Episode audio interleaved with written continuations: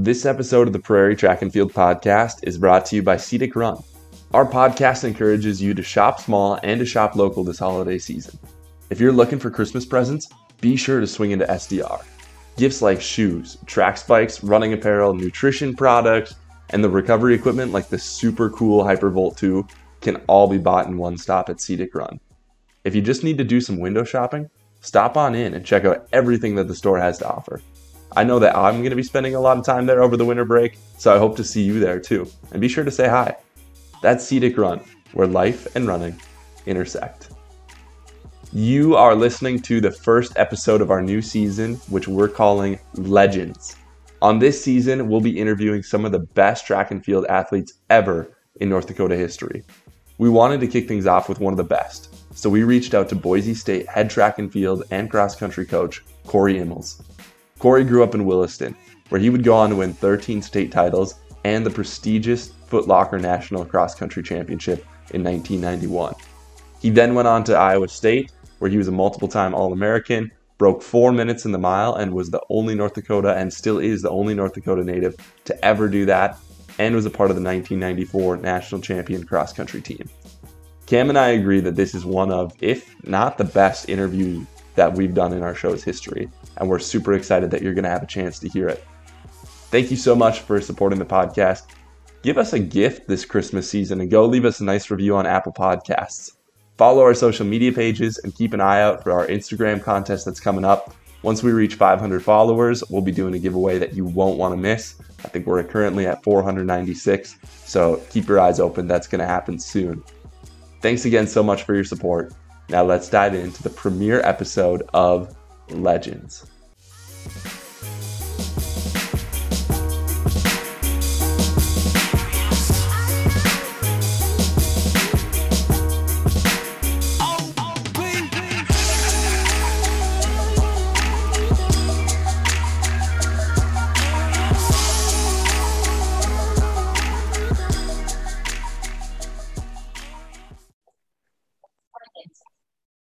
Ladies and gentlemen, welcome back to the Prairie Track and Field podcast and welcome to our opener of season four, our Legends series. I'm your host, Ryan Enerson. And I'm your other host, Cameron Rail. And today we are with our first guest of the new season. He's from Williston, where he was a 13 time state champion. He went on to run at Iowa State, where he was a six time All American. And he has the title of North Dakota's only runner to break four minutes in the mile. He now coaches at Boise State. Welcome to the podcast. Corey Ihmels. Thanks for having me. Yeah, thanks so much for hopping on. Now, before we even get started with questions about, you know, your career and every all your accomplishments and where you're at now, I just want to know, did you spend this last weekend in Boston with the squad? I didn't. I I, I was, uh, and I may never travel again because we, we killed it. So I, I may be uh, I may be at home the rest of the season. Um, yeah. my my daughter actually had she was in the Nutcracker and I missed so much during the you know during the cross country season, and I felt like this was a, a good chance to give my assistant some uh, autonomy and not have me there. And uh, they did a heck of a job. It was was awesome to. Um, I was in the Nutcracker with my phone and checking results and uh, and trying to watch a little bit of the, the action. So uh, I didn't travel, but it was exciting to watch from afar, and it gives you a little bit of, of perspective. My wife always complains about uh, the terrible coverage of whoever's covering the meet and how they don't know what they're talking about. And so um, I get first, I got firsthand knowledge of that this weekend. So it was a, it was a good yeah. perspective. Yeah. Yeah. Well, we were pretty excited. Uh, North Dakota boy, Hunter Lucas running yeah. PR in the 3K. So yeah, long time coming. I mean, like he, he, he's been, he's had a great fall.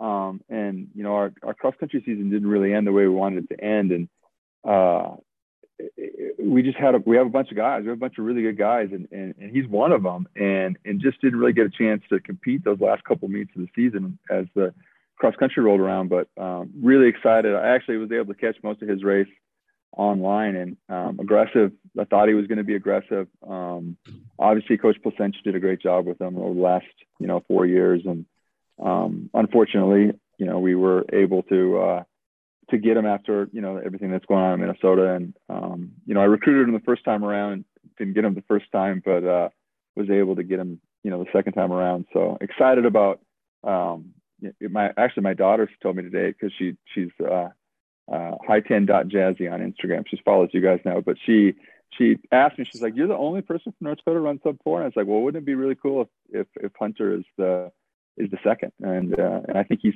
I think he's definitely capable of doing that indoors.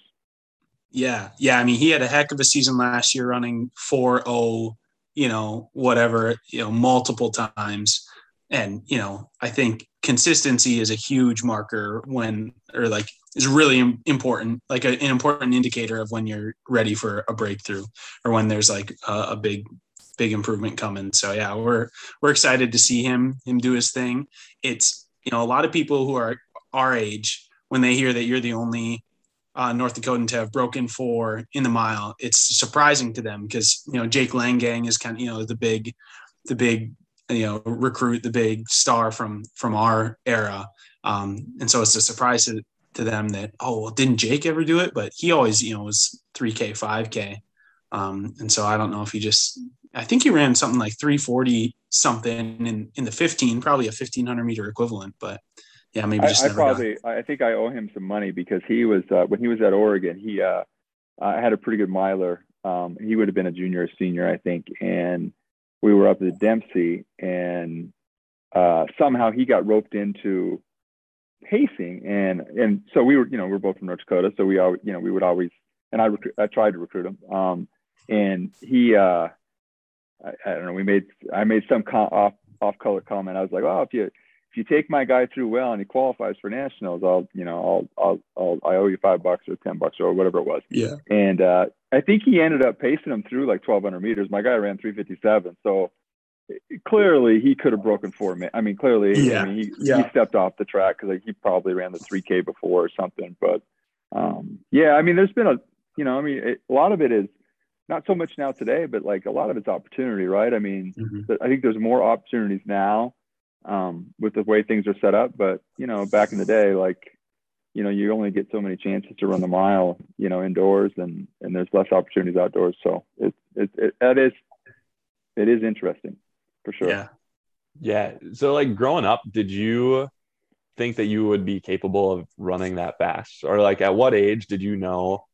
that you liked running it was something that you wanted to pursue and something that you could see yourself being really good at uh, yeah, I mean, I, I think uh, you know, I, I wanted to play college basketball. I think that was, you know, you know, when I growing up in North Dakota, you know, it's cold out, so you know, you're either out front with gloves on shooting baskets, or you're inside shooting baskets, and um, that's probably what you know, you know, when I was probably a sixth, seventh grader, that's probably you know, I, I thought I was going to be able to, you know, play at North Carolina and play college basketball.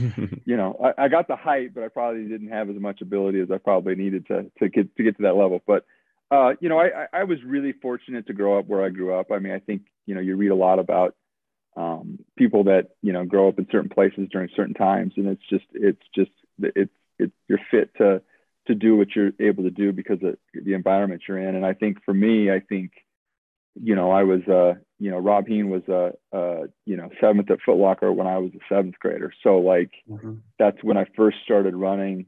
Um, I did it to, you know, I was going to play, I was going to run my seventh grade year and play football my eighth grade year. Um, cause I was pretty athletic and did a lot of different things growing up, played baseball, basketball, football, whatever. Um, and then, you know, had that experience where you, you know, as, you know, growing up in North Dakota, it's like you got on the bus at you know four in the morning in Williston, and you drove to Bismarck, and you were on the bus all day, and you were able to be on the bus with the the varsity kids, and and and Rob was was really good, and um, you know I think that's uh, was kind of my first. Uh, you know, I, I don't know if I, I fell in love with it right away. I, I think I knew I was really good at it right away, and I well I wasn't really good at it actually, um, but I knew I could be good if I worked hard at it. I, I mean, I, I was, you know, you know, Clint used to always say, you know, I wasn't even the best seventh grader when I started. So, and I wasn't. Um, but I, I, I knew if I worked really hard, I could get really good. And I think, um, I, it was really set up for me. I mean, I, all I had to do was follow along. I mean, I had, you know, at the time, you know, Rob was really good. Brian Mullen was really good after him. And then, um, there was a bunch of, bunch of kids after that that were really good. So, um, and then Clint was a, a fantastic coach. So, uh, you know, to grow up in a town of 13,000 people at the time and to have that, that caliber of a coach and, um, you know, it was, and, and they enabled me to do, I mean, I played lots of different sports. I played baseball until I was a freshman. I played basketball until I was a junior. Um, didn't really, uh, didn't really get pressure to, to, to not do one or the other. And, um, had some really good basketball coaches along the way. And, and I think all that was, was good groundwork for what I thought I could do as, as I, uh, as I got older. And I think each year you just, I mean, each year you, you you get a little have a little success and then you're like well i you know i think i can be so much better than that. And then um, then you get to a certain point when um, you know when i was got to be a junior senior where yeah i probably i don't know if i ever consciously thought um, about running sub four but i mean i think i knew i wanted to run at a high level. Um, i knew i wasn't going to play basketball at north carolina so i had to, I had to figure something else out. Yeah. What uh, what do you think made Coach Chamberlain such a good coach? Well, he's like, I mean, I was saying this to somebody the other day. I, I don't know if it was a recruit or another coach, or he's probably hands down the best coach I've ever been around. I mean, like X's and O's, and really able to. Um, he he just had a, a, a good knack for knowing um, what people needed and and how to go about it. And each season was a little different. I mean he had his system and he had he had his charts and i still have the charts. And he you know i still use like the foundation for everything i've done as a coach is based off what what you know what i experienced as a high school athlete. And I, I, he was one you know he wasn't uh he probably wouldn't survive very long in today's world where you have to you know you have to be everybody's friend and you have to get so many people out and you have to yeah. have the numbers and and it, you have to be on instagram and have to do all this stuff. Like I, I, think i figured out right away and it was probably a little bit my my upbringing. Um, he's pretty blue collar um, you know ex-marine. Um, I, I, I just knew right away that uh, even though he would piss me off a lot and say things that would really get me fired up. Like if if I bought into what he said and I did what he told me to do, I was going to be really good. And, and I mean, back at back during that time period, I mean, we had, I mean, you can go back and look, but between Rob and Brian and myself, and then Jory after me, uh, and he was a few years after me, obviously, because I coached him in college. But like, we had a number of individual state champions. Um, didn't have very many state team champions, but uh, I think that's a little product of, of, of, who he was as a coach. It was it was you had to you were going to get to a really high level, but you had to really uh, you kind of had to be tough skinned and you had to be um, ready to get to work and um, there's really no BS and it was just like you know it's just I think that's just kind of who he was and and what he was about and um, it was a lot of fun. There's a lot of stories, um, but I, I, think that's that's everybody's high school experience, right? I mean, everybody yeah. has has that experience, but I, I think he's uh he's a he's a special dude, man. He's uh he's a character for sure. And um I, I you know I laugh because my my sister sent me a picture of him at my sister's son ran at the state meet this year and well Clint was there, man. He was decked out in his, his usual garb and he was at the meet. So pretty exciting to see for me, like to see um and you know Leif ran for me and, and Jory ran for me mm-hmm. and um you know, I, Shane's done an awesome job with that program, and and I know there's a, another a women's coach too, but they've done a fantastic job, you know. But there's there's Clint Chamberlain fingerprints all over that thing, so um, yeah. it's kind of fun for me as an old guy to sit back and watch that, see see them have that success. Mm-hmm. Yeah, and it's funny that you mentioned like he's at the state meet because I think there's a number of old time coaches that are there. Like I know in Grand Forks, like the name is Ken Holgrimson. Like he is he's been around and he's still it's always at the meets and you you can hear his comments wherever you're sitting and and you know it's just fun to see like the legacy that those guys have built but like you yeah. said how it's the blueprints are all over what they did yeah i i feel really fortunate like um you know you guys are in a different era than i'm in but like like if i look back at the time that i was that i was running in north dakota i mean um I was trying to think of some of the names today because I knew it would come up. Uh, you know, you had Rush Michael at Jamestown. You had um, Jerry Pop at Bowman. You had um, Jerry Schwartz at Dickinson. Um, there was a the, the, coach at Minot was really good friends with Clint. I can't think of his name. I, I, was trying to think of it earlier today, but he was really successful in the 70s. Um, it was you know he had Zittelman at, at, at, he was at Mandan when I was in high school and ended up being at Bismarck and then Daryl was at Bismarck just retired. Um, there was like there were and, and it was kind of for me it was uh, I feel like I said I, I, hate to keep using that word but I feel really fortunate because during that time you know and I, I had some success at the national level as a junior and then onto a senior and we would get on the bus and we would drive you know all those coaches and, and all the kids from North Dakota would go to to Kenosha for the the Midwest, you know, regional all together, and and all those coaches, like you know, they were just as excited about my success as as they were about their own kids, and it was just it was you know once the season was over, you know, we all got on that bus and we went to Wisconsin, and we were you know we were all rooting for each other, and you know maybe that was just the time period and just you know the way it was at that time, but um, pretty pr- pretty awesome to be around that that number of good coaches at that that one time. Mm-hmm.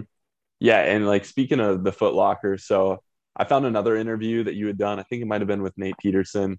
Uh, he runs the like North Dakota Runner account, and he you said in that interview that your favorite high school memory was winning the Foot Locker National Championship, and um, I guess the year on that was 1991, and like that race has so much prestige, and you know names like Dathan Ritzenheim and like some more recent ones, Drew Hunter, Grant Fisher, Cole Hocker. Just like tell us about that experience. It was probably your first time getting like a lot of exposure on the national scene. I'm sure that opened up a lot of doors recruiting wise. Yeah, I mean, it, I was I was lucky to to obviously you know win as a junior and had a little ha, I had a little experience. And I was I think I was 13th as a junior, so I, I kind of knew what I was I was getting myself into when I when I went back to senior. Um, you know, back then I, I sound like an old man. Back then, you know, uh, but, but it was it was the only national championship. There was no Nike national. There was it was just it was Foot Locker. So and they only took eight, and it was eight from each region. Um, so it was only 32 in the final. Um, and I knew my senior year. I mean, like I like I just go back to coaching. I mean, I was it, it, we were dialed in. Like he had like I, I was really really prepared. And, and and in hindsight now as a coach, like it was pretty unfair. I mean, like I was so much more prepared than anybody else probably going into that thing. I I was telling a story the other day to somebody. Um, about I remember warming up the day before, and they, you know, the Foot Locker has always done a really, and they still do today. They do a really good job of putting the, you know, it, it's an event, right? And they they take you and they do all these different things, and mm-hmm. um, so you know, Clint's standard pre-meet day before the race is, you know, you warm, warm up, run the course, and you you run the you you know you build up in the last mile. Last miles of the of the course, you know, I'm going to be running, you know, like five minutes, 505, you know, like, because we haven't done anything since Tuesday. It's like, you got to get that engine revved and we're going to do pretty, and then after that, we did like six to eight strides. And I remember I'm on the course doing it and nobody else is doing anything hard. Right. And, uh, get done with that. And I'm doing my strides. And, uh, one of the head people comes over and they're like, Hey Corey, you know, the race is tomorrow, right? And I'm like, yeah, I'll be, I'll be fine. i I'm okay. So like I, we were dialed in, we knew what we were doing. We had everything kind of kind of marked out. We had a, a great race plan. You know, it worked to perfection. Um, and that's you know that's coaching. I mean, like Clint Clint had me. You know, we were going to make a move. You know, down the downhill at a, just after a mile and run a 60 second quarter through that through that period and drop the field and then see what happens. And and that's that's kind of what we did. And I mean, I, I literally ran the last half of the race by myself because nobody went with me, and it was like it was over. So, um, but that's you know that was that was that was Clint's plan. I mean, that's we had been there before and we had seen it happen and knew what we needed to do, and um, I just had to go out and execute it, and uh, was able to do that. And um, you know, it's one of those things where it's uh, you know, right time, right place. You know, prepared well, um, and you kind of seize the moment and have some success. And um, but it's it, it's fun to look back on, and, and obviously uh, uh, proud of that uh, achievement for sure. Yeah. At that point, did you have your plans in place to go to Iowa State, or are you still in the recruiting process? Yeah, that's changed a lot in years or how many years it's been. Like, uh, I always tell this to recruits. Um, my coach would have killed me if I'd have said I was going on a recruiting visit during the season. Like that wouldn't have happened. Like there's no way Clint would have. You're, you're going where? And it'd be gone for how long? No, you're not doing that. Like that's not that's not an option. Um, I didn't even like it wasn't.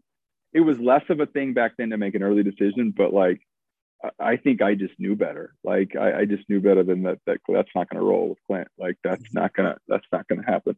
Um, yeah, it was like I was being recruited really heavily through the fall. I mean, it was nonstop because I was the top returner coming back. I was 13th, and I think I was the second. I might have been the top returner. So, um, but I I hadn't taken any visits, so I I hadn't even. I'm not sure I'd even decided where I was going to visit. So I was pretty wide open still at that point. I mean, I might have narrowed it down a little bit, but um, I didn't really know kind of where I was going to go. But um, yeah, so um, that that probably wasn't very smart on my end because then you go and you win and it complicates things even more. So yeah. um, that probably wasn't the smartest decision at that time. Yeah. So for going to Iowa State, another legendary coach, Bill Bergan. and I did a little bit of research before this, but I mean, I'm going to ask you because you had the firsthand experience. Did having another legendary coach to go train under after you had the coach, uh, after you had the chance with Coach Chamberlain, did that sway your decision, or like what really sealed the deal for you to go down to Ames? Yeah, it, it, so I, so I, you know, it's 30 years, so I can tell, I can say where I was looking. So I, I, I, boiled it down to four schools. Um, uh, I, I, visited Nebraska. Jay Dirksen was the coach at the time. He's now retired. Um, good friend. Uh, he's a South Dakota native, so um, he knew he knew he knew Jerry Schmeichel really well, or Russ Schmeichel really well. Um, so there's some North Dakota connection there, South Dakota North Dakota connection there. Um, John Capriotti recruited me at Kansas State. He was at Kansas State, but before he got he got fired a year later, and then ended up being head of track and field at Nike. So he was a really good recruiter we really hit it off. Um, obviously, he's he's he's been in the media quite a bit recently, but uh, good dude. We really got along. Uh, he's been really good to me through the years. Um, interesting character for sure. Um, and then uh, Iowa State, obviously, Coach Bergan recruited me. And then my last visit uh, was at University of Oregon. So uh, Bill Dellinger recruited me. Hmm. Um, and that was that was that was pretty awesome. I mean, I, I think I'll tell the story about my recruiting visit to Oregon, and then you're going to ask me why I went to Iowa State, and then I'll tell you why I went to Iowa State. So, so when I was at Oregon, uh, my dad actually went out on the. He was the only visit.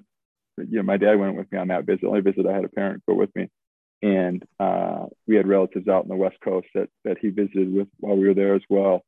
But uh, we went on the visit, and and uh, Bill Dellinger's like a really like uh, I see him every year at the Dellinger, and I go up and say hello to him, and he's always he's always really kind to me, really nice to me, but really laid back, really blue collar.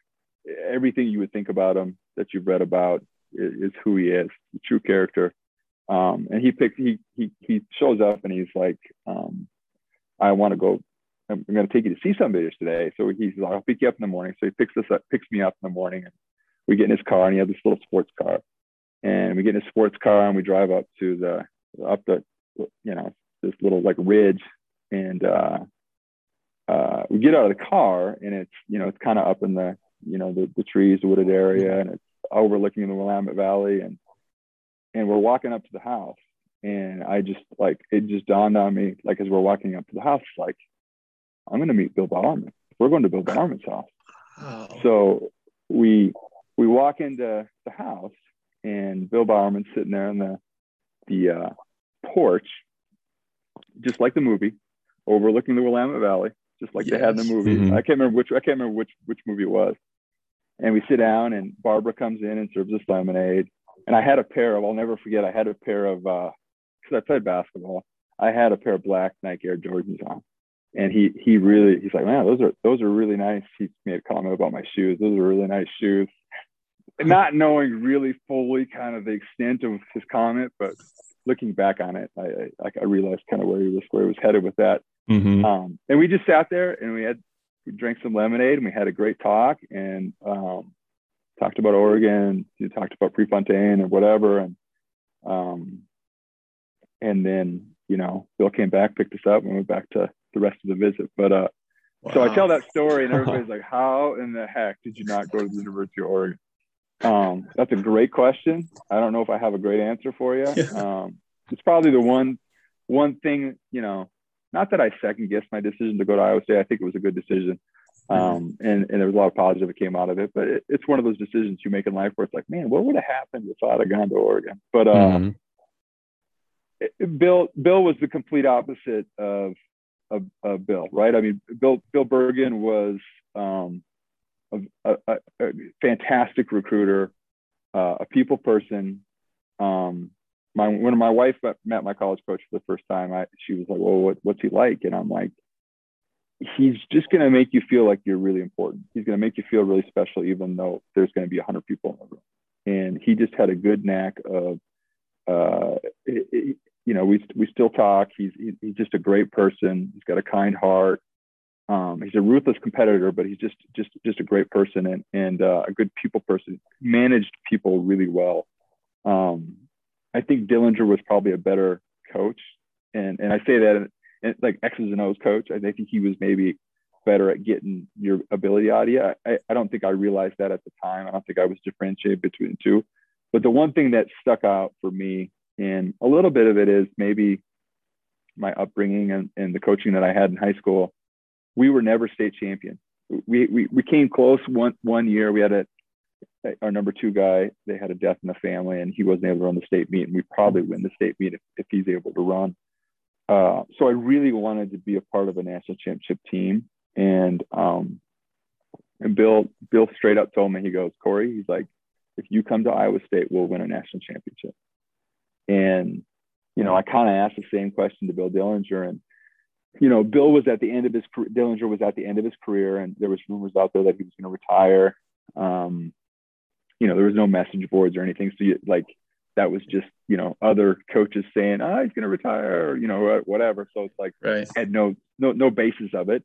Um, ironically, my coach ended up retiring before Bill Dellinger retired, so there you go. Um, but he just, I, I think Dellinger was at the point of his career where um, he was he was at Oregon and he'd done everything and it was like whoever shows up shows up we'll be good whoever shows up you know I'm not yeah. gonna I'm not gonna waste my you know I'm not gonna kind of like how he, when he was recruiting Prefontaine I mean like I don't think he until they put the you know the how the story goes they put the the letter in the paper it's like he was kind of nonchalant about it and I think that was just just who he was so um, I think what really sold me on Iowa State was um, you know winning a team championship I wanted to be a part of something like that and uh, I really felt like um, we could get it done. Um, and uh, it was maybe a little bit.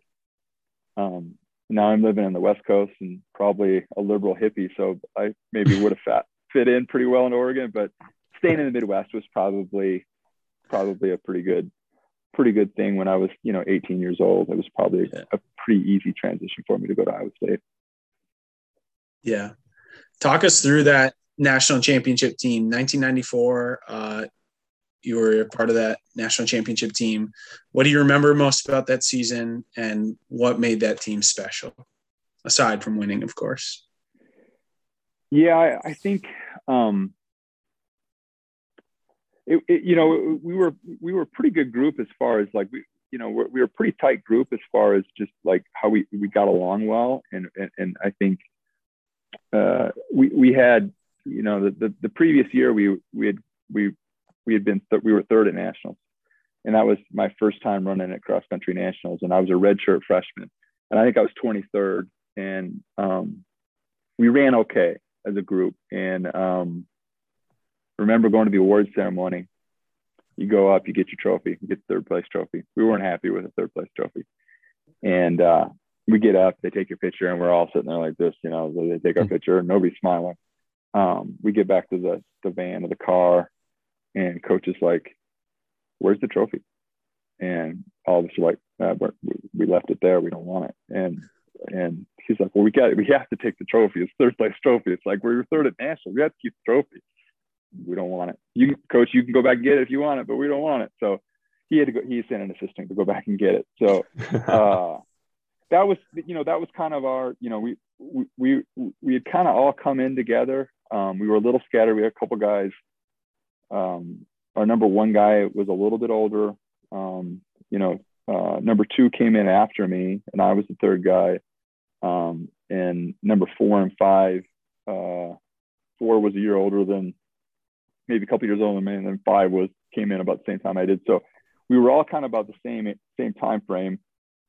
And um, that fall, um, we were ranked in the top five. I don't know. I don't think we were ranked number one coming into the season, but we had a recruit, um, Eliud Bargentuni, and you can look him up. He ran um, at the time the the world's the world record for the steeplechase was, uh, I think 759 or eight flat, and he had run 803 that summer for the mm. steeple.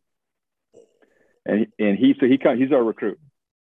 So we have a national championship team. We're adding this guy in, and um, our first workout, I'm telling you, man, like the dude was a real deal. Like we were we were doing K's, and it was like we got to like eight or nine, and coach looked at us and like, let's pick it up these last couple, and it, it was over. Like we, we like we just like this guy's way better than any of us. Like, yeah. and at that point we just knew it's like we're winning. We're we're national champs. Like we don't even like we don't have to really try. Like he's gonna win, and we just needed, needed four other guys to get across the line. We'll we'll be fine. Um, well, he it you know the internet had just started.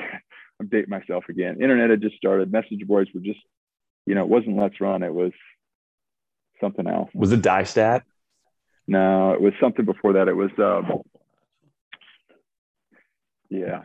Somebody watching will know. But uh so the rumors floating around where this guy he he'd already made money, he was a professional and um uh and he'd run really fast. And he you know he'd probably taken some money somewhere along. I mean, you don't run 803 in Europe without taking a little bit of money somewhere somewhere along the way but he was dirt poor. I mean, he was riding a used bike.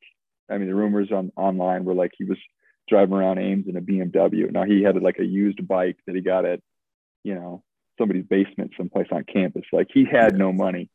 Uh, and it just got to the point where, um, you know, life kind of comes full circle.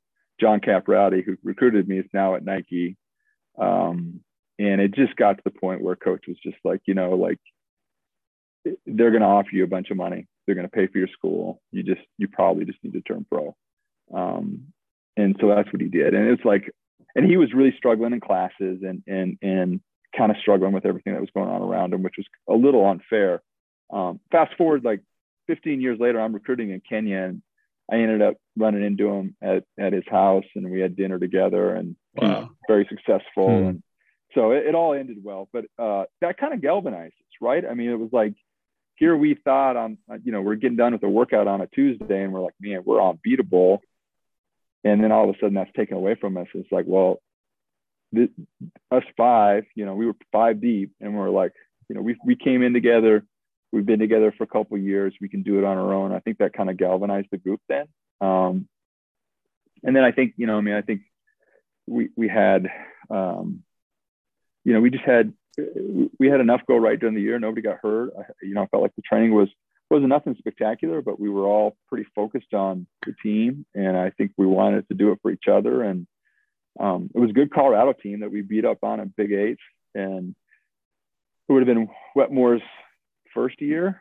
You know, one of his first years that he was he was at Colorado. So that it had Goucher and Culpepper, and I had a good team, um, and we handled them pretty easily at conference. And then we um, I'll never forget, you know, I was in the perfect position and I, we went, I think, I think we went 9, 12, 13, 19, 22. Um, and I wasn't having a great day. I, w- I was struggling. I wasn't feeling the greatest, but I, I remember at 8K, because I could see our number one guy just ahead of us. And I was running with the guy that ended up being our two, and I was our three. We were running together. And then I turned around at one point. I think it was about 8K because I was starting to struggle a little bit. And I turned around and I could see John and I could see Brookie and I was like, oh man, we got this. Like this, we just got to, we just got to get to the finish line. So, but then I'll never forget, you know, I'll, I'll never forget getting, uh, getting across the finish line to find it Bill. And it was like, Bill, we did it. It's like, who won? And he's like, like, oh, I don't know. Colorado was coming at the end. And I'm like, dude, we went like, you know, 8, 12, 13, 19. If they beat us, like, there's no way they beat us. So, um, but it, you know, we got on the plane that day and we're, you know, we're, we're going back on the plane and um, he had his little tablet out and his briefcase, and he was like, "Okay, this is how we're going to win next year." So uh, it just he was just a competitor, and it was uh, um, obviously that was a it was a great moment for us as, as a group, and um, you know he was he came through on his his recruiting promise, which is impressive in itself. Mm-hmm. Yeah. So now turn to like an individual accomplishment a little bit more. Unless Cam, did you have another question you wanted to ask there? No, I'm I that's just an awesome story. Yeah. That's all I gotta say about that. So on the individual side, a lot of people know you as, like we talked about earlier, the only North Dakota native to run sub four in the mile. And I don't know where I read it, if it was another interview or if it was in one of your bios, one of the places you've coached or where it was, but talked about how you did it in the prelims at an NCAA meet. Just tell us because there's nobody else from North Dakota that has this experience. What was that like to look up at the clock and it says three something instead of four oh? What just what were the emotions like? Maybe a little bit of the backstory leading up to it for that season. Talk us through it. Yeah, I, I, I you know, I I was having this conversation with an athlete on my team today, and and like I was, um, you know, I was able to accomplish, you know, you know, I, I never, I don't feel like I accomplished as much as I could have in college, and, and I think, I think, uh, I'm not going to blame Clint, but I think when you when you have such a good coach as a high school athlete that that is just next level, um, like I think I I think I I realized that right away. Like I, I just he, just the way he thought and the way he did things. Like I, Bill wasn't that way. Like Bill was a good people person. He managed us really really well, and he got that team together and to, to buy into what we were going to do. And you know even like you know uh, I think it was before we the workout we did before we left for the national championship that year we won we get done with the workout and uh, you know it was it was a it was two brits a russian a north dakotan and a Kenyan. so it was like it, we were the bad news bears like we were like it was the bad news bears it was like we were misfits like but we just we just jived and we just got along and like you know yeah, two weeks before the national meet, I mean, like two of them were in a fist fight after practice, and it was like, but that was the intensity that we had, you know, and we just mm-hmm. we left it. At, but I I remember remember Bill saying, uh, he started to uh, give us a pep talk, and one of the guys just stopped and was like, "Dude, we got to stop. Like you don't you don't tell us. We know what we're doing. We're gonna we're gonna win. Like don't worry about it." And he just kind of laughed and we moved on. Uh, but I guess my, my point my point is like like I uh, I was really well prepared in, in high school, and I feel like you know whether it was conscious or subconscious, maybe in college, I never really felt like I was as prepared, and so I always probably overdid things. And in high school, I just I did what he told me to do, and I didn't think twice about it. And I mm-hmm. think as you get older, and I wanted to be really good, I'm really competitive. If coach said 10, I'll do 12, you know. And so I was either I was either hurt or I was really fit. And in that indoor season, I was really fit. Like I was like I was killing things, and it was like I was probably overdoing it. But I, I in that race in itself, it's, it's kind of sad because it was a prelim, and I, I felt like I was jogging, and I slowed up the last 200 meters because I was in second place. I didn't need, and you know, I slowed up, and there was another guy, Julius Achon, who was a pretty good runner, ran in a couple Olympic games he was in my heat and we were just running together for 1200 meters. And then I slowed up because we were clear of the field. And then I looked up at the clock and I saw his time and I'm like, crap, I'm going to be like four flat point zero one because I, I eased up so much at the end. And then it, it, it came up 350, you know, whatever it was, 359.7. Um, and I felt like at that time I was in 355 shape. Um, I really did. And uh, the final went slow so I didn't get a chance to run faster the next day. But um, I remember like Larry Rawson came over and interviewed me afterwards, and you know Larry gets a lot of flack, but um, he's a yeah. good dude, and uh, he kind of asked me the same question, and I was I was just like, well, you know, I was just getting through the final, and he's like, wait a second here, you know, I never broke four minutes, you just broke four minutes, so I don't think I really had the um because it was a prelim and I was so focused on the final, I don't think I really got a chance to really um, enjoy it probably as much as I should have. Um, but uh, it, it's fun now to look back on it for sure. But uh, I probably didn't revel it in it in the moment that I probably should have. So, yeah, that man, that's that is so interesting to have your first. Was, was that your only time breaking four then? Mm-hmm. Yeah, yeah, I'd so run like first... four flat like three or four times, but just right at it. And you know, yeah. back then, like you, there wasn't, you know, I, I tell this to my team all the time, and they think I'm nuts, but like you didn't get a chance to run against everybody every weekend. It was like, you know, yeah. you, you, were in Ames and you were solo from, you know, 800 on out, you know, and you'd run four right. flat and be, be disappointed. But, um, yeah, so that, uh, that, that, that's a product of me probably not staying healthy and, and being able to run what I thought I was capable of running. Yeah but everybody feels that way, right? Everybody gets done with their career and it's like, ah, I could have run faster. yeah. Oh man, I totally, I totally get that. I feel, I feel the same way. You know, just wanted to be so good or wanted to be good so bad in college that I was willing to, you know, I would tell myself, oh, I'll do anything, and you know, doing anything ended up being doing too much and you know, yeah, being less, fatigued. Less is more or, sometimes. Yeah. Yeah. Yeah. So still trying to still trying to find it a little bit but i think i'm emphasizing a little bit too much on the less right now so but uh, so anyway uh, so after college you had a chance to run professionally we honestly we couldn't find like a whole lot about your pro career uh, but you ran for nike uh, so just tell us about you know after after college what what that part yeah it was, running it was a struggle like there's not much to find. I mean, it was a struggle to, to, to stay afloat, to just stay healthy. And, um, you know, we got pretty fit before the 2000 Olympic trials. And that's, I was living in Boise at the time. And that's kind of where, where the, you know, I had the first opportunity to kind of, kind of be here and train and, um, got really fit that, that winter. And then, um, my, my nemesis, my Achilles, kind of kind of went and that was that was it i mean that was after that i was like i was i was out of commission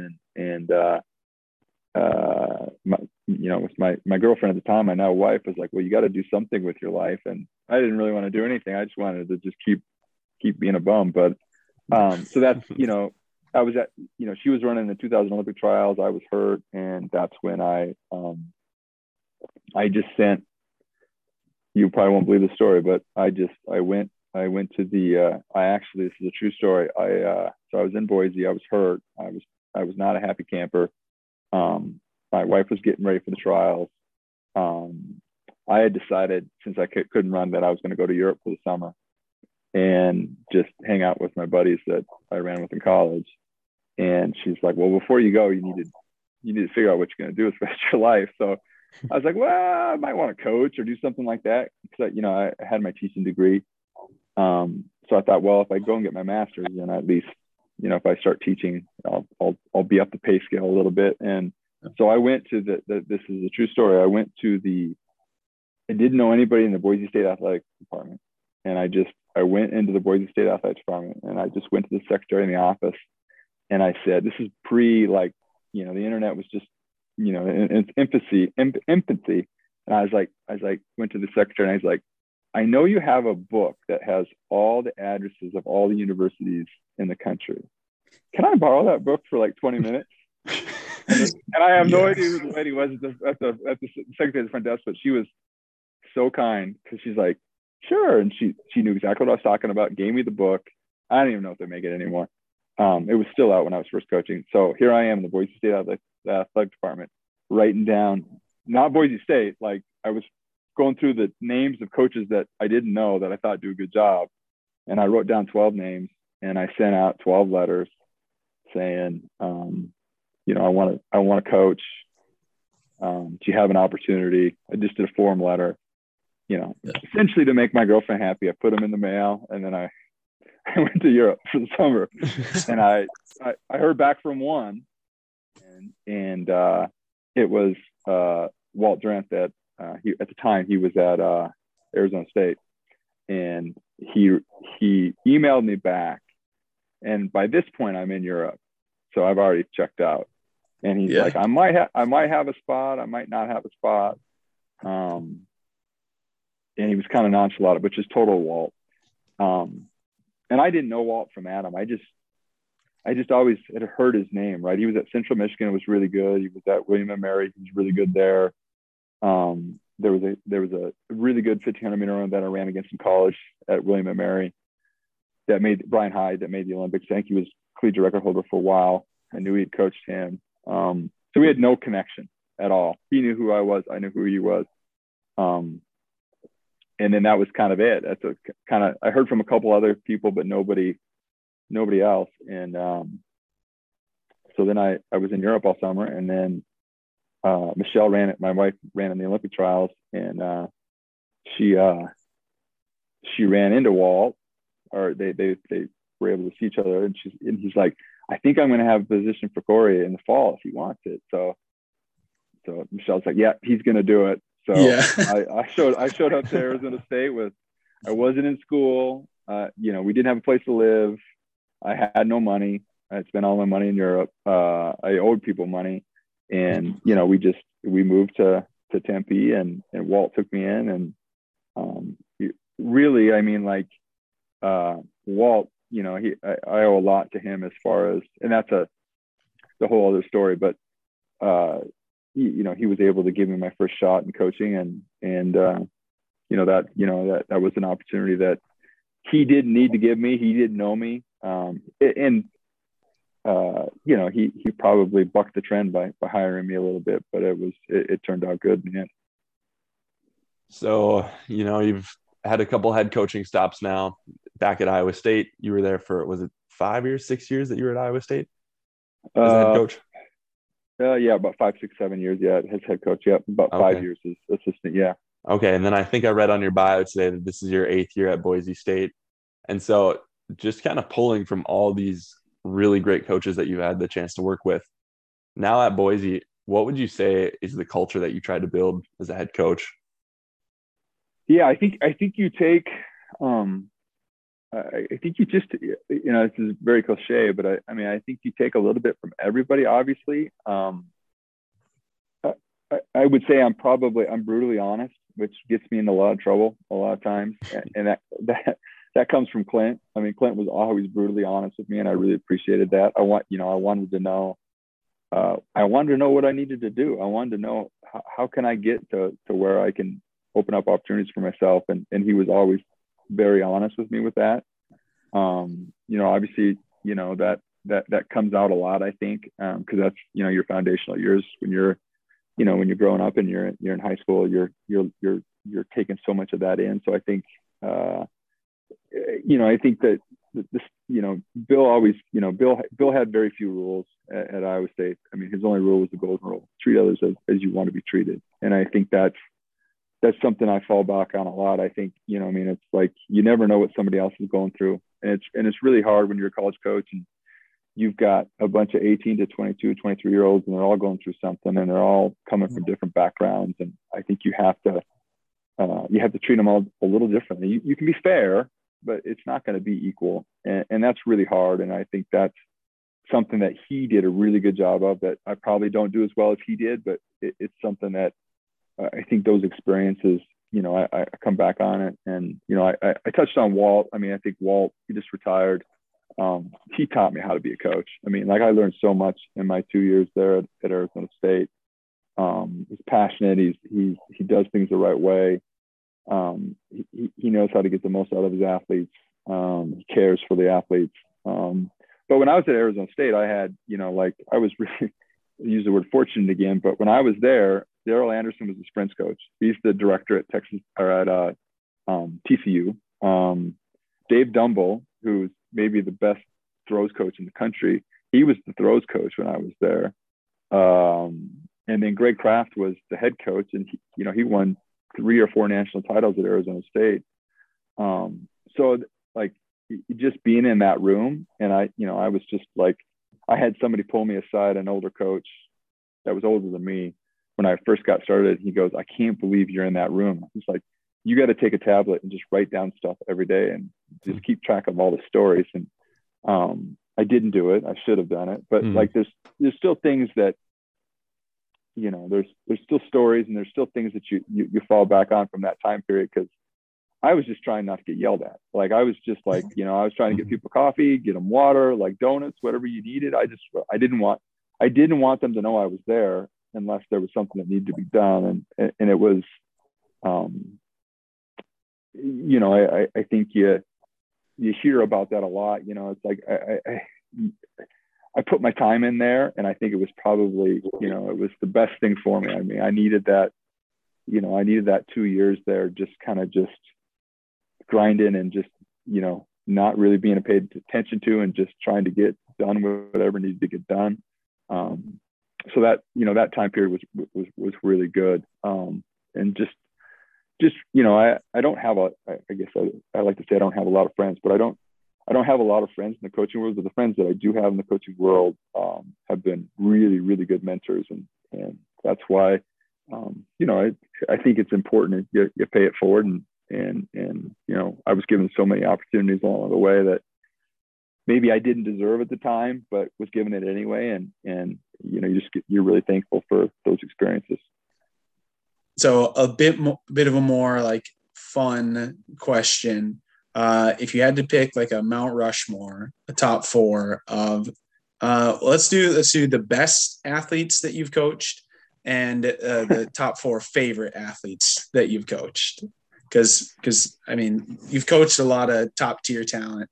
Um, at, at know, we both, would, we would always try and get so. we, we would always try to get my college coach to answer this question like who's the best athlete you ever coached because yeah. we knew it wasn't. I knew it wasn't me. And you know, Yobes Ondieki was the first guy to break 27 minutes. I mean, like there was so many guys that he coached, and he would never, he would never ever say what he thought. Um, so Mount Rushmore, the, the what, what was most talented or most?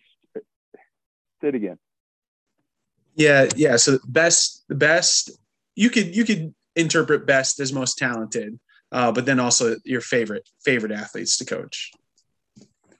Um. Wow. How many how many listeners do you guys have? How many people are going to be ch- tuning into this? I don't want to I don't want to make some people mad. Um. you know, I, I I've been you know obviously fortunate to to to coach a lot of really good guys and gals. Um. I mean, Lisa's the collegiate record holder. Um, you know, she that stood for I mean, it's over 10 years now and a couple years into the fast shoes and it's still, and it's, it's still there. So yeah. that's a, that's a, that's a, that's it's a pretty fast, fast time. Uh, and I had actually, she ran 3118 and I had another athlete run 3115.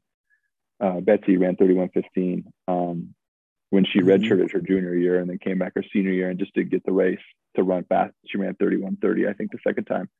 Um, uh, Betsy ran sub 30 minutes for 10K. So, yeah. so Betsy and Lisa got to be on there because they're just, you know, they just, they, they were really, really, really high level. Um, uh, another guy that I coached that was just really fun to coach that, um, uh, it, it was a Kenyan athlete, David Rotich, and, and he was mm-hmm. um, second in NCAA's indoors. And, uh, you know, I was pretty young at the time. I mean, I don't know how old he was. I don't know if officially he knows how old he is, but we were probably the same age when I was coaching him. So we were, yeah. we had a good yin and yang going together, and we were pretty competitive with each other. And uh, his senior year, um, he was really fit, and he ended up that spring he ended up running 146, and he ran 359 indoors, I think, second at nationals indoors. But leading up to the national meet, he um, we were at the conference meet. And at the time, Christian Smith, who made the Olympic team, was in our conference. And he was the, uh, I think he was the collegiate record holder for 1,000 meters. And Big, Tw- Big 8, Big 12 has 1,000 meters. Mm-hmm. And so we're leading into the conference meet. And I, I, you know, back to my Clint Chamberlain honesty gene, I was like, David, you can't beat Christian Smith. I was like, he's going to beat you over 1,200 meters or 1,000 meters. He's going to beat you. Like, he's got the collegiate record. I don't think you can beat him. And I, and I had a high, like, I'd seen him work out. I mean, I know he's really, really good, uh, mm-hmm. David. And, and I think that kind of pissed him off that I said that to him, which, you know, fair enough. It probably should have. Um, but he was adamant. He's like, coach, I'm going to run the thousand. And I was like, you can win the mile. And I said, and I think you can run sub four minutes and you're going to get the national. Like you're going to run the thousand, you're going to get second, and then, you know, you're not you're not going to nationals in a thousand because it's not an event. And so we went round and round and round and round. And I was a pretty young coach, and I was probably fighting him on it more than I should. Probably learned from that moment that, you know, if you have an athlete that thinks they're a 5K runner and they want to run the 15, it's like you sometimes you just got to give in and be like, you're going to have to figure this stuff out on your own. Like, uh, I, I'm not going to be able to talk you out of it. Mm-hmm. So we go to the Big 12. He's running the thousand. I give in. Gets beat by Christian Smith. So uh, I'm a little pissed, but like he still, he still ran like 222 or 221 or 220. I can't remember what the record was but they both ran really fast. And so we get we get back to Ames, and I'm like, Yeah. next Wow. week we have we have a last chance meet. And I was like, all right, dude, like you're running the mile this week, no questions asked. You're running the mile. So um, he he qualifies. So he, he gets to nationals, and then we get to nationals, and it's it's he should have probably won. I think he could have beat Christian Smith won, and I think he could have won the race, but he just he he was a little too far. He was a little too nonchalant, a little too far, and it was just that's completely his. It was who he was. And that's why I loved coaching him because he was just it just used to grind my gears because he was just so nonchalant about everything. So he gets second at national, and you know we're pretty jacked up. Like he wasn't even nobody was talking about him at all. He gets second, almost wins. Mhm. After the meet, we get done. We're all both excited, whatever. And we're talking. And he goes, he's like, "Hey, coach." I was like, "Yeah." And he goes, "You know why I wanted to run the thousand meters at conference?" And I was like, "Here we go." I was like, "No. Why did you want to run the thousand meters at conference?" He's like, "Because I wanted to beat your school record." And I was like, "You son of a like, see, beat my school record in the pro." Yeah. like you could have told me that from the be- from the start. I'd been like, "All right, you yeah, fair enough. That's a good reason. Go beat my Yeah. record." So so he would probably be on there. Um, uh, Jory Zunich's probably on there too. I mean, like Jory was just one of those athletes that, um, obviously a North Dakota kid. Um, I was, you know, I remember him. I, you know, I would go back in the summer times and, and coach T-ball. Um, and, uh, you know, he was, he was just a youngster when, you know, when I was in, in college going back and coach. So and, and knew the family and, and, and Jory was always uh, somebody that um, really bought into what we were doing. Um, had, had a pretty good connection there, and I think he was he was he was fun to. Uh, he kind of got that thing going for us at Iowa State. It was a good group there when he was there, and um, so he would be on there.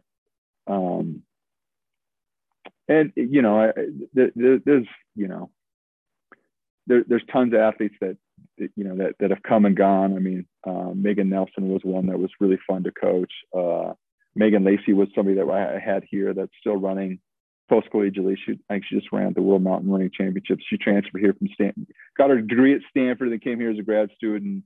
Um, but just a really fun athlete to be around. Somebody that was, um, uh, you know, somebody that you want. You know, you want your your daughter to grow up to be like. She's just really positive and smart and just really had the head on their shoulders and, and doing things the right way. Um, but you know, anytime you have success as a coach, it's because you have a great group of athletes, and and there's there's been a ton of them. And I'm, I'm probably blanking on some some guys and gals that I probably should be talking about that I, I can't think the top of my head.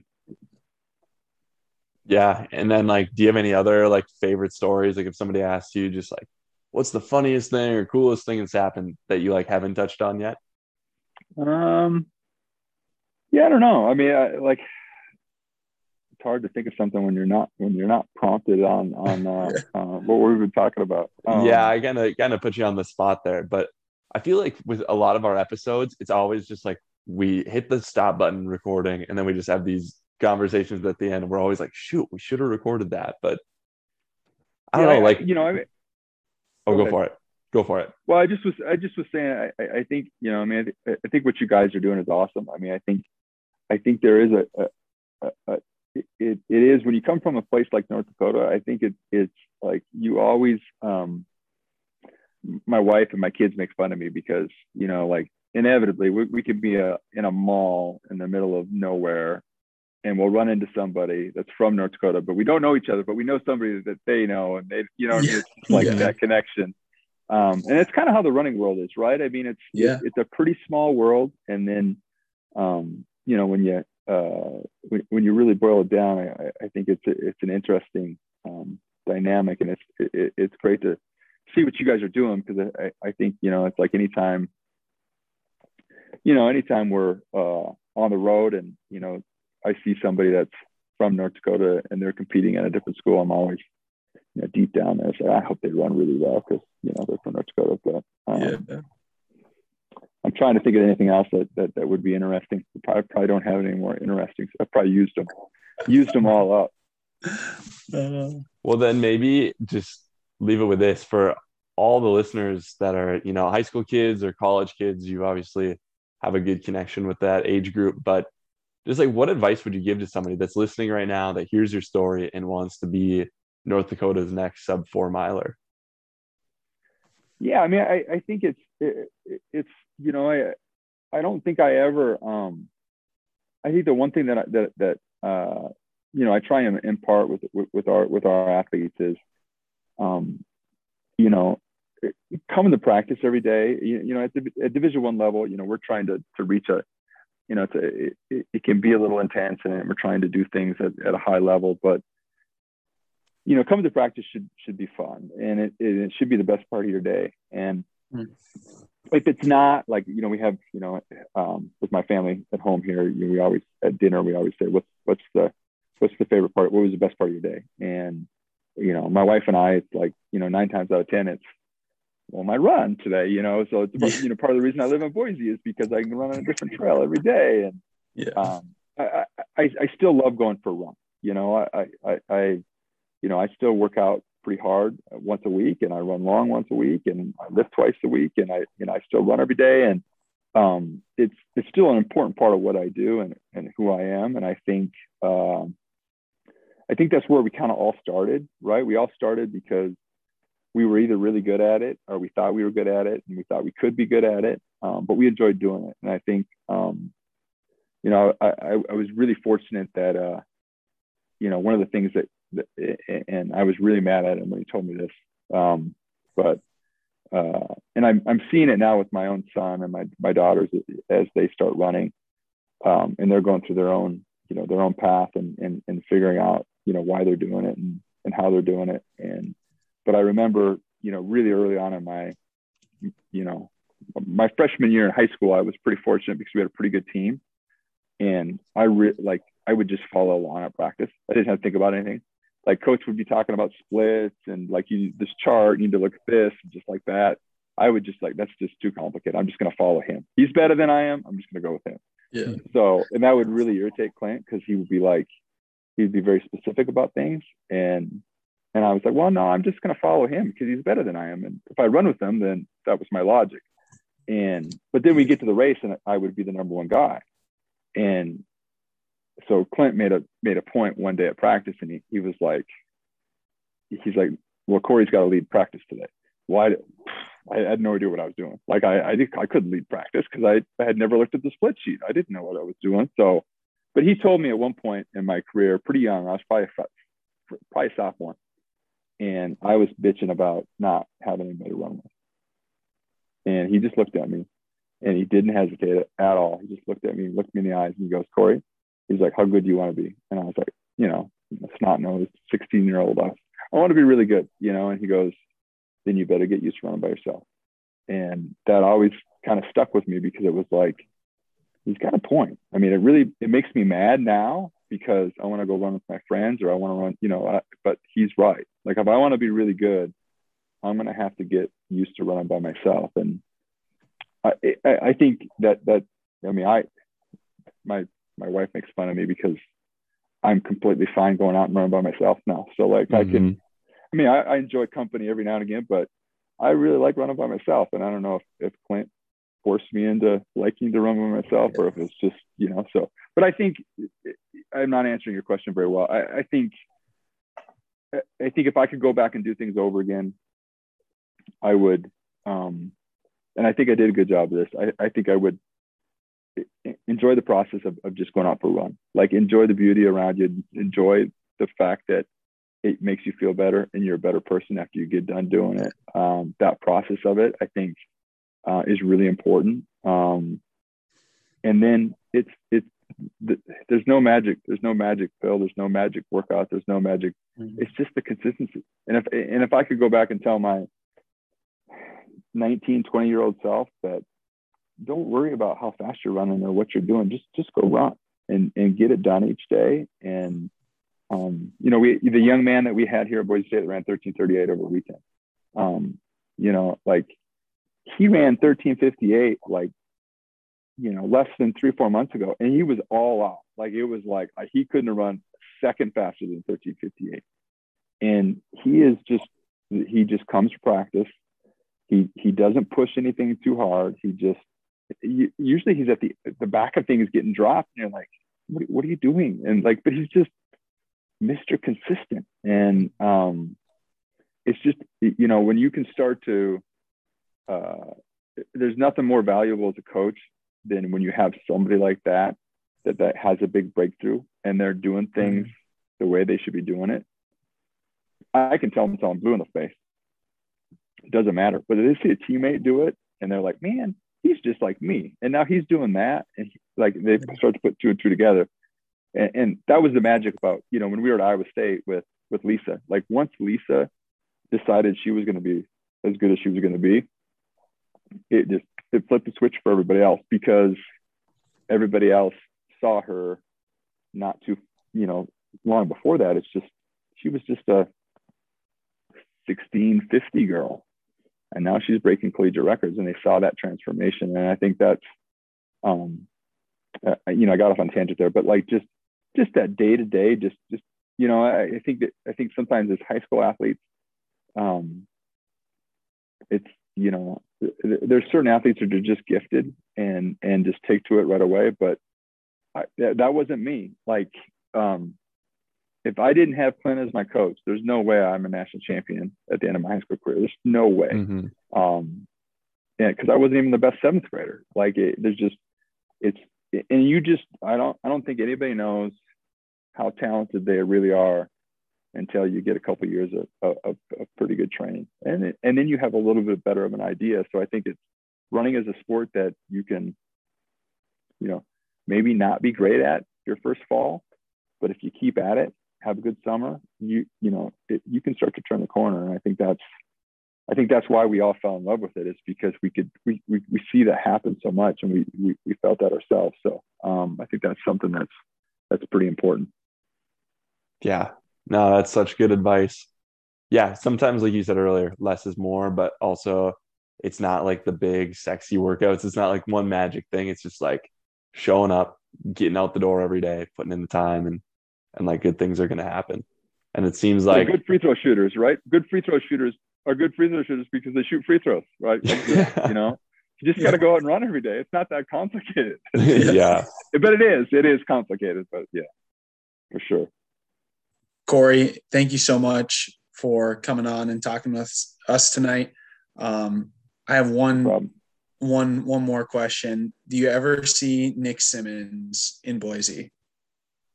Uh, you know, I, I know his high school coach, his, his high school coach really, really well. Um, uh, but no, I never, uh, well, I don't think I've ever, like, like, I don't think I have actually. So, yeah, I don't, I don't think he comes. Yeah, no, I don't think he actually, I didn't, I, I didn't think you would, but I, I figured if there was one story and I didn't ask, it would be, you know, it'd be a missed opportunity. But no, I mean, he's all he's all in, in on the YouTube thing now. So he's yeah, he's got a huge following. So it's it's it's, it's yeah. interesting and it. I, well, I do have a Nick Symmonds story though. If you want, I this is not, yeah. I'm not yeah. I'm not happy to to claim this, but uh, when I was at Arizona, State, State, um, I was doing some of the recruiting, and um, Walt gave me this file, and he's like, "Go, you know, go call this kid." It's Nick Symmonds. So I called Nick Symmonds, and you know, I think I talked to him a couple times, no more than a couple times or whatever. And, uh, you know, I went back to Walt, you know, great kid, whatever, blah, blah, blah, blah, blah. Uh, he's like, well, what do you think we should offer him? And I'm like, well, I, and I can't remember how the conversation went, but long story short, we offered him like 10% or something, some some minuscule number. Yeah. And obviously he didn't go for it. And you know, that was that was my first judge of talent there was not was not real good. So but I, I think he went to the right school anyway. He was a pretty smart kid. Willamette was probably a good fit. Yeah. Probably it it worked out all right for him. So Now, now here's all right.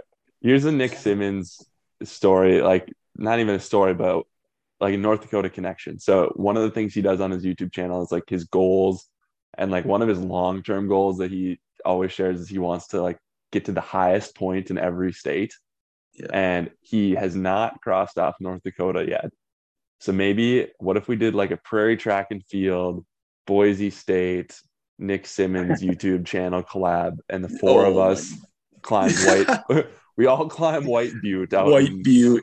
out oh, Yeah. Where is western White Butte at? I, I, I'm, I'm, where is White Butte at? I don't even know the highest point. I think it's, like south of Dickinson. Yeah, it- I think like- it might be a little more central than that. It's further east than than that, but it's like it.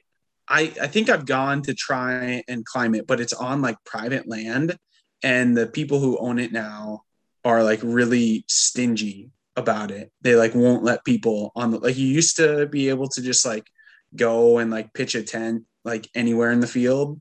Basically, it's just like a field, you know, like Hmm. most of North Dakota. But yeah. Looks like I just pulled it up on the map. It's just north of Bowman. So Oh, okay. and, then, and then we'll go for a run in the the running capital of the world. So yeah, yeah. Yeah. Cross country capital. cross country capital of the world. There we go. Yeah. Well, Corey, like Cam said, thank you so much for coming on, sharing your wisdom, thanks for uh, just sharing your time with us. And it's so great to kick this legend series off with a true legend. So thank you so much. Awesome. Appreciate it. Yeah, and we'll get you on when Hunter breaks four minutes in the mile. Yeah. Absolutely. Absolutely.